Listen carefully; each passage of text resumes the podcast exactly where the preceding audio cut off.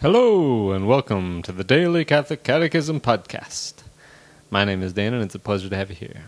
It is July 6th, and we will be reading paragraphs 1458 through 1465 today.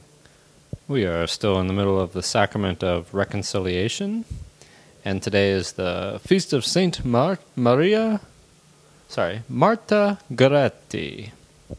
So, uh, we begin as always in the name of the Father, and of the Son, and of the Holy Spirit. Amen.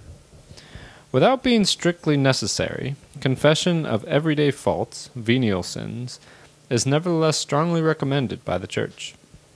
Indeed, the regular confession of our venial sins helps us form our conscience, fight against evil tendencies, let ourselves be healed by Christ, and progress in the life of the Spirit. By receiving more frequently through this sacrament the gift of the Father's mercy, we are spurred to be merciful as He is merciful. Whoever confesses his sins is already working with God. God indicts your sins. If you also indict them, you are joined with God. Man and sinner are, so to speak, two realities. When you hear man, this is what God has made. When you hear sinner, this is what man himself has made. Destroy what you have made, so that God may save what he has made. When you begin to abhor what you have made, it is then that your good works are beginning, since you are ac- accusing yourself of your evil works. The beginning of good works is the confession of evil works. You do the truth and come to the light. Satisfaction. Many sins wrong our neighbor one must do what is possible in order to repair the harm. Example, return stolen goods, restore the reputation of someone slandered, pay compensation for, the, for injuries.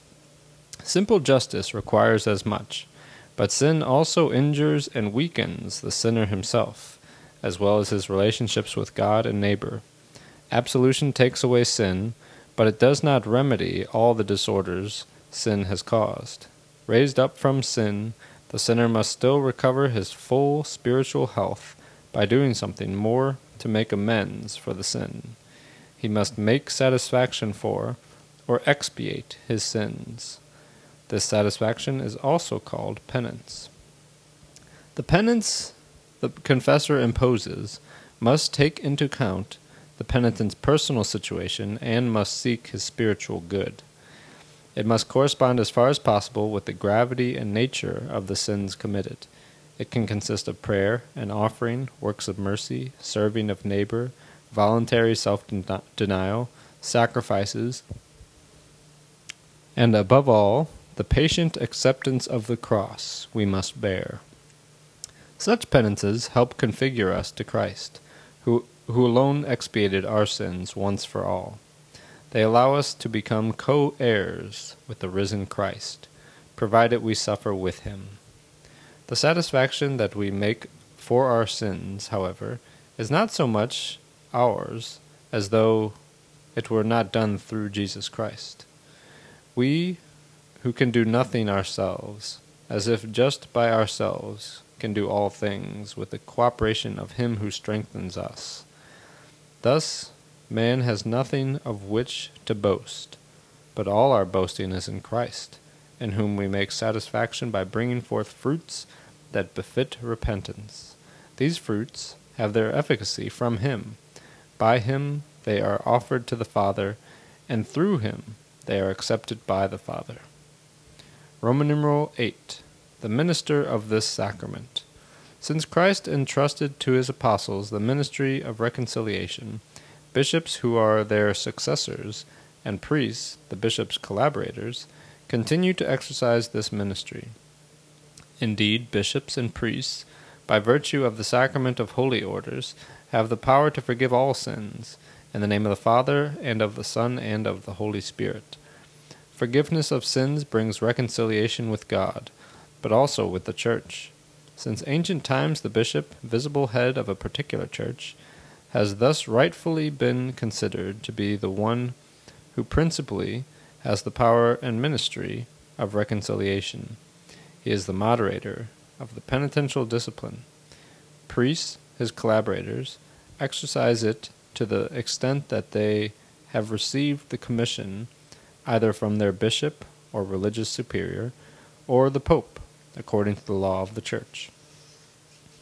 Certain particular grave sins incur excommunication, the most severe ecclesiastical penalty, which impedes the reception of the sacraments and the exercise of certain ecclesiastical acts, and for which absolution, consequently, cannot be granted, according to canon law, except by the Pope, the bishop of the place, or priests authorized by them. In danger of death, any priest, even if deprived of faculties for hearing confessions, can absolve from every sin and excommunication. Priests must encourage the faithful to come to the sacrament of penance and make themselves available to celebrate this sacrament each time Christians reasonably ask for it. When he celebrates the sacrament of penance, the priest is fulfilling the ministry of the Good Shepherd, who seeks the lost sheep, of the Good Samaritan who binds up wounds, of the Father who awaits the prodigal Son and welcomes him on his return, and of the just and impartial Judge, whose judgment is both just and merciful. The priest is the sign and the instrument of God's merciful love for the sinner. Thus ends our reading today from the Catechism of the Catholic Church. The website is dailycatholiccatechism.com, and you can email me at dailycatholiccatechism at gmail.com. God bless you all, and may these teachings handed down by the apostles of Christ strengthen your faith and lead you to everlasting life. Amen.